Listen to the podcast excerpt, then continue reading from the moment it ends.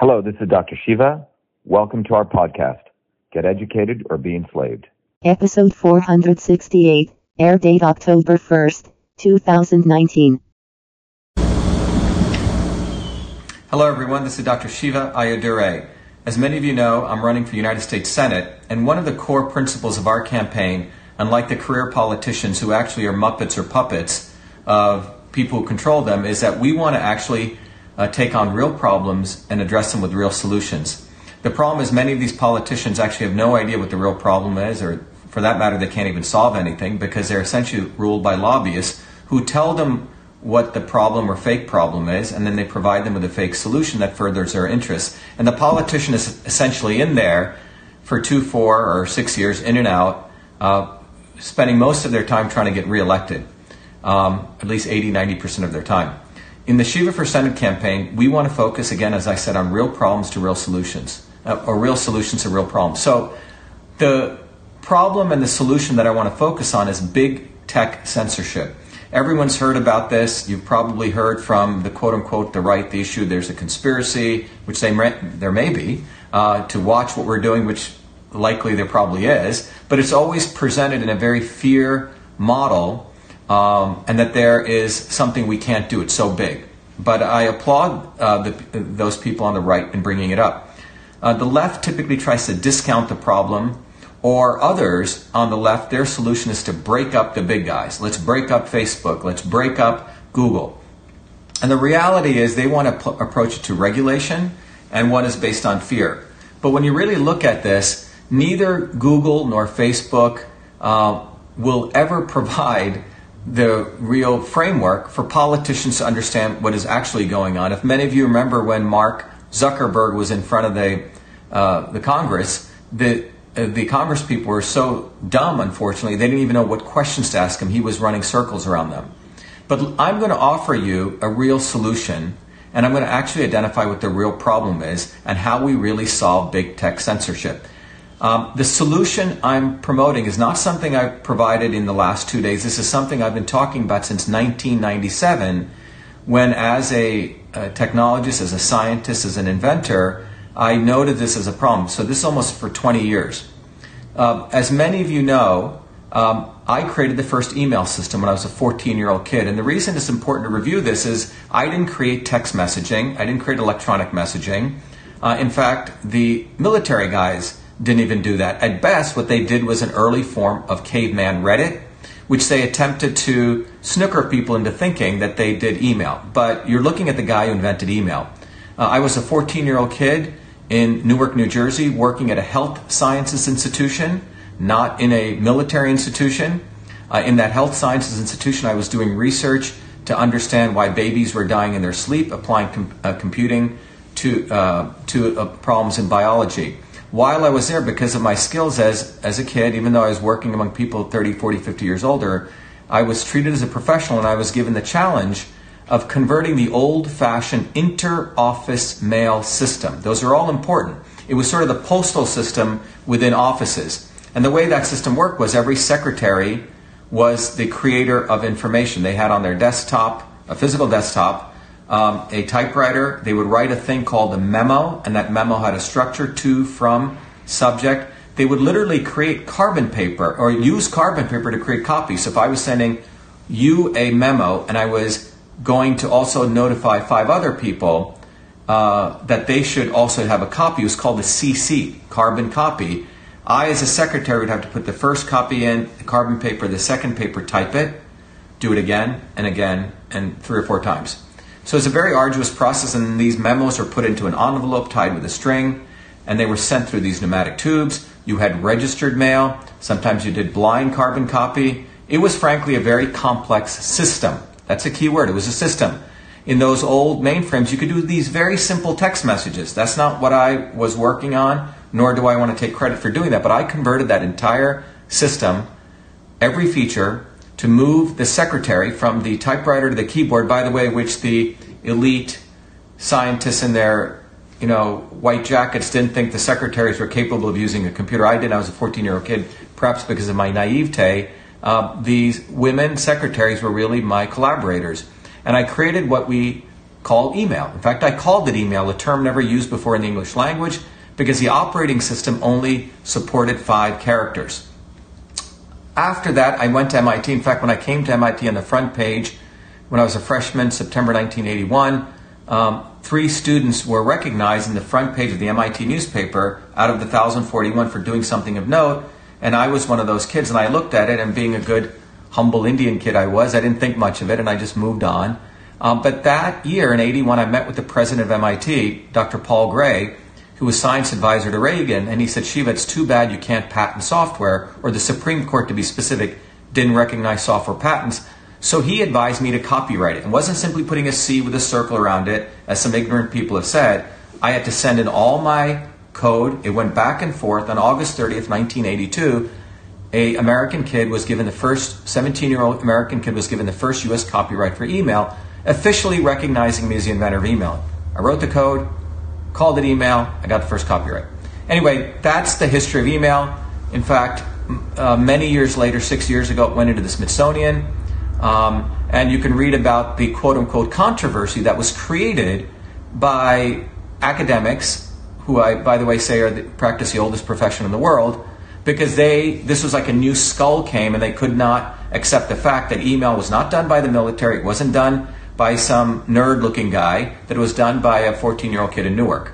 So it's a bigger story about the invention of email because it's really about where does innovation come from. So the reason I share that with you, that was my first incarnation with email. I went to MIT, did uh, three degrees, in fact, did four degrees. In the middle of my PhD in 1993, I once again got pulled back into email. What was going on? In 1993, many of you may know, if you're over the age of 40 or 30, that 1978, when I invented email up until 1992 3, email was really an office application. It was used in business. In fact, in a room of a thousand people, if you asked how many people had email accounts, and I used to do these seminars, about maybe two people out of a thousand would raise their hands. However, in 1993, something happened. A thing called the World Wide Web came, WWW. And what that was, was a protocol which provided a graphical user interface over uh, the internet, which had existed in sort of a text form. And, and, and because of that, the email products were converted from text form into a World Wide Web form. So you had companies like Hotmail, which is now part of Microsoft, Yahoo, Google, all these companies came to provide a web interface to the email system I invented. And that web interface now made email from an office application to a consumer application. This is important to remember. Email was prior to that an office application because it came from the interoffice mail system. After 1993, you had an explosive use of email because every uh, day people started using. Now, one of the things I want to mention is when I first created email, people thought email would die. In fact, the doctor said, Oh, why are we going to use this email? I'll have my secretary type my letters. So, email's death always has always been predicted. So, when the web came right away, people started using chat boards and discussion forums. And right away, people said, Oh, email's going to die. Um, later on, as social media came, and the cell phone became more prevalent, people texting, you could read about this. People saying, oh, email is going to die. At every one of these points, most of these experts who don't know the origin of email, who try to deny where it actually came from, most of these guys don't even know what email really is. What is email? Email is not uh, informal messaging, it's not community messaging as I talk it, it's formal messaging. Uh, in my book, and again, this is not a promotion for the book, it's a great book called The Future of Email, I lay out what is email. If you really look at it, there are really, in my view, three modes of messaging. And this goes back to primitive times. There was what I call short messaging, smoke signals, the sticky note, or the text message. These are short, informal messages. Another type of messaging is community messaging. There was a time when uh, communities, after they went hunting, they would use the, the, the cave they would actually put uh, uh, dyes or from plants on uh, on their hands, and they would draw uh, uh, their handprints on a wall, almost like you know handbook, like Facebook. Um, and then later on, if many of you were in school, you saw what was called a bulletin board, another place for community messaging. And the third form of it um, is what we call the modern post, right? Blogs. These are actually community messaging. You put something up, and other people uh, put their things up. Everything's public. Well, the the origin of email is actually from commerce. At one point, we used to write commerce records in, on stone tablets. Then we started doing it on papyrus, and then we have the letter. And the transition of that, which was formal business communications, is where email came from. So when email first came in 1993, everyone started using email, um, and you had text messaging going on, you had community messaging. But over the last five, ten years, you see people will still do texting, they still do email, and they use social media. All those three are very different forms. Um, and take it from me, email is never going to die and, and I'll bet anyone on this, as long as there is businesses, because email is a formal mode of communication where you need the CC, the BCC, the inbox. It's a that's where it originates from. Email today is used for issuing warrants. We close contracts in email. It's a business communication medium, very different than text messaging. So that's the background. Why do I give this background? In 1997, something very important took place what happened was email volume overtook postal mail volume. Now, 1993, as I mentioned to you, was my second life in email. As email volume was growing, and I was doing my PhD in, in a field called pattern recognition, which is really the guts of artificial intelligence. I, have been doing research in that for 20 years. Um, but I was creating a whole new platform for my PhD to automatically analyze all different kinds of patterns, documents, ultrasonic signals, um, handwriting, and I was creating a, a, a, sort of an Uber platform to do this. In the middle of that, I got a call uh, from some people working for the United States White House. Bill Clinton was in office at the time, and email volume at the White House skyrocketed. Pro- this is 93. Prior to that, the White House would get physical letters and they'd have interns. Probably shouldn't use the word interns with Bill Clinton, but they had interns opening up these emails uh, these letters, and they had 147 different buckets. so if you got a letter on education, they would send you out the form letter saying, Dear blah, blah, blah, here's our position on education. Well, when email came, the White House was doing something quite primitive. They would actually print out the email, and only if the email had a home address on it would they then respond to it with a print mail. So the Executive Office of the President decided to run a co- contest with the National Institute of Standards called the Text Retrieval Conference, TREC, to see were there AI or automatic technologies that could read an email and categorize into one of those 47, 147 buckets. 147 buckets. Um, I was called because people heard about my work, and there was around five other public companies. I was very fortunate. I ended up winning that contest. The White House sent a set of emails, and they independently verified did your technology categorize it. That led to my leaving um, MIT in the middle of my PhD, much to the chagrin of many people, in 90, three, and I started a company called Echomail, E C H O M A I L. And our approach was that I had discovered a way that I was watching how people read emails, and I noticed that most emails have an attitude, some sentiment. Most emails, people would tell something about themselves. Most emails, people would ask for something, a request parameter, and most emails, people would tell you some issue. And there were essentially five dimensions. So I used around 25 different techniques. I took an engineering systems approach and I created this very powerful, and I don't want to use the word AI because AI in many ways is, is sort of, uh, it's a bigger discussion we'll have. But I took an engineer's approach and I, fig- and I had the highest categorization. So that was the basis of the Echomail technology. Uh, in 95, we applied for uh, three major US patents and we got those. And Echomail grew from you know, myself and other people to a global company managing email for the largest companies in the world. In fact, in 2000, if you look at Technology Review, which is the most uh, you know popular technology eminent magazine in the world, uh, my technology is featured on the front page because we were helping Nike handle emails, American Express, etc. So I was deep back into email, my second life in email, solving the problem that email created. But in 1997, I noticed something. What did I notice? I noticed that, as I mentioned, email volume overtook postal mail volume. And someone uh, being somewhat uh, politically inclined, someone wanting to be an activist, I saw what was going on. I saw that these free email services, Hotmail, Google, etc., um, that most people were not reading the fine print in those privacy statements, and that people were actually trading their freedom for free email. That's what was going on. And was going on was that these companies actually owned your email. It wasn't your email. So I approached the Postal Service executives uh, through a friend of mine in Washington, uh, senior people, and I said, look, the Postal Service needs to do its job. And they go, they said, what do you mean? I said, look, the Postal Service was actually set up by Franklin and by the founders of this country. And listen to me very carefully on this. The Postal Service was set up. It wasn't really a government, part of the government. It was set up as a decentralized organization so you and I could protect our democracy. The founders knew that governments could get oppressive, just like the Second Amendment they also had the First Amendment, but the Postal Service, I would argue, was the teeth to the First Amendment. The Second Amendment was really the weapon to protect, but the Postal Service was really the infrastructure. And why do I say that? The Postal Service was created so I could send you a communication, you as an American citizen, you could send me something, and no one would interfere. In fact, the Postal Service had its own police force. So if postal workers interfered or someone opened up your letters, 20 year sentence in prison, which is still true today.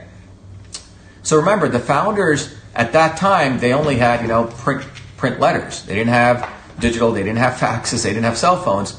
But the Postal Service was set up to protect your and my communication, not just print letters. This is very important.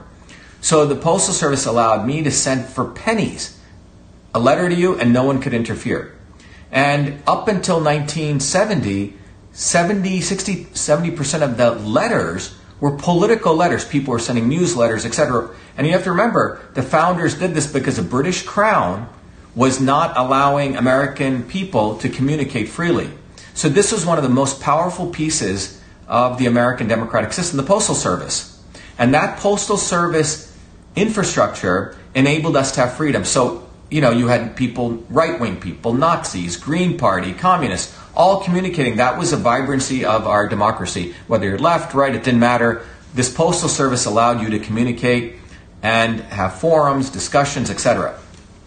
Now, in 1997, when postal volume overtook it, I met with these officials and I said, look, you need to do your job because email really is under your purview. You should offer a public email service and I, and I said this would offer you revenue, but more importantly, it would allow Americans a chance to protect their communications infrastructure. And I said, I believe Americans would probably pay 40 or 50 dollars a year to know that that email was could not be interfered. Yes, they're getting this free stuff, but if people really woke up to realize what this was, they would uh, at least pay 40 or 50 bucks. Well, these were executives. Remember, most of these executives are bureaucrats. They're not the innovators of Franklin or Jefferson were, they sort of said, yeah, yeah, you're a 29 year old kid. We're a 500,000 person organization. Uh, we're bigger than Walmart. What do you know about the Postal Service? That was the end of that idea, squashed by a bunch of bureaucrats. Fast forward to 2011, and you can go read about this in the press, is the Postal Service announces that they're going bankrupt. Okay, huge multi billion dollar deficits. So I did a series of interviews, one of them which appeared in Time Magazine and Fast Company, in 2011 and I said, look, these guys, I was quite angry, are really idiots. They should have listened to my idea and that I have a, an amazing way, in fact, many ways that they could generate billions and billions of dollars in revenue. And I was hammering them so hard through my interviews that the Inspector General of the Postal Service, the IG Dave Williams, contacted me, not the Postmaster General, the Inspector General, because he was concerned about the cr- critiques. And he said, Shiva, what are you talking about? I said, look, Dave, you guys aren't doing your job. There's an opportunity to also generate a lot of revenue. And what ended up happening was Dave actually was a visionary. He hired me and uh, paid me quite a bit of money to offer my expert advice. And I ran a series of workshops. I generated two reports showing how billions of dollars could be generated if the Postal Service started offering digital services. Those were submitted to the Postmaster General. Nothing has happened. Okay? So, the reason I'm bringing this up is that the Postal Service, and I repeat, uh, and I've done this on many shows, and people are finally starting to pick it up, but this is the idea that was created by an inventor and a scientist, and it's an idea that I've been promoting. And as a politician, as a statesman, this is how you get your freedom. The Postal Service needs to do its job. What does that look like? Well, think about it. There are postal offices all in every neighborhood, multiple in many cities. Those offices, there's two parts to the solution. The first part is a software solution, which I'll talk about. The Postal Service can set up a decentralized set of servers where they actually offer email, brought to you by the Postal Service, which means brought to you by you and me, the equivalent of a YouTube, equivalent of Facebook, social media. And that is protected by the laws of the Constitution. You may have to do a couple of tweaks to it to make sure digital falls under that. But what that means is that you own your content and you can distribute that and no one can intervene, interfere. If, it do, if they do, it's a 20 year sentence in prison. That's a software solution, which is, you know, software, hardware, pennies now. And I believe you as citizens would probably pay about 50 bucks for it, which is, by the way, what Google charges the business edition. All right? The second part of that solution, if we want to talk about net neutrality, I'll do a whole talk on this. The problem with the net neutrality solution, they've only talked about half of it, which is they're only talking about telcos, the pipe. Google and Facebook, the on ramps, control all of the on ramping onto that um, content. But if you think about the telcos, Verizon's, the Comcast, go down the list, right? AT&T, they actually control the pipe. From the time you're getting this message from my home, going through the Wi-Fi out, that's controlled by major telecommunications providers. We don't own our network. But that wasn't the, the promise of the Constitution of the United States Postal Service. It was the people's network. That's what the Postal Service was. The way we regain that, all those little postal offices, well, there's very, very cheap technology now where they could put WiMAX or other types of antennas, very low cost, and we could build what's called a mesh network. A network by the people, for the people, brought to you by the Postal Service.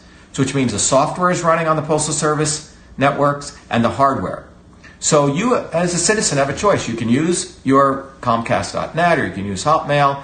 You can use, uh, you know, for the hardware, Verizon, or you can pay 50 bucks, and your communications are protected, and it's free again.